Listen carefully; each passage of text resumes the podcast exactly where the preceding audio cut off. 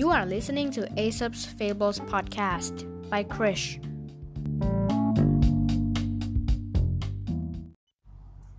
ตอนที่ 47 หมาจิ้งจอกกับแม่น หมาจิ้งจอกตัวหนึ่งกำลังว่ายน้ำข้ามลำธารแต่ต้านแรงกระแสน้ำเชี่ยวไม่ไหว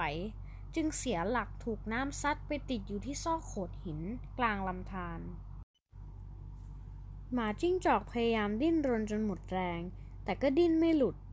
ฝูงเหลือบจึงพากันบินมาตอมดูดเลือดอย่างหิวโหย แม่นตัวหนึ่ง เดินมาดื่มน้ำที่ลำธารเห็นฝูงเหลือบรุมกัดหมาจิ้งจอกก็สงสาร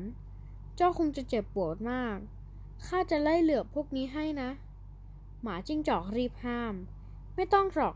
เพราะเหลือบฝูงนี้ดูดเลือดข้าจนอิ่มแปร่แล้วล่ะ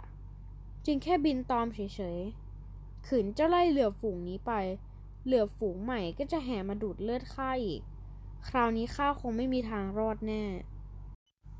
นิทานเรื่องนี้สอนให้รู้ว่า การหลีกหนีความทุกข์ตรงหน้า อาจได้พบกับความทุกข์ที่ใหญ่หลวงกว่า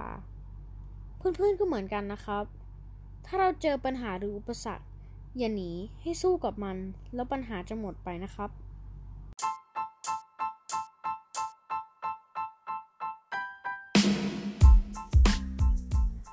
ขอบคุณที่รับฟังจนจบ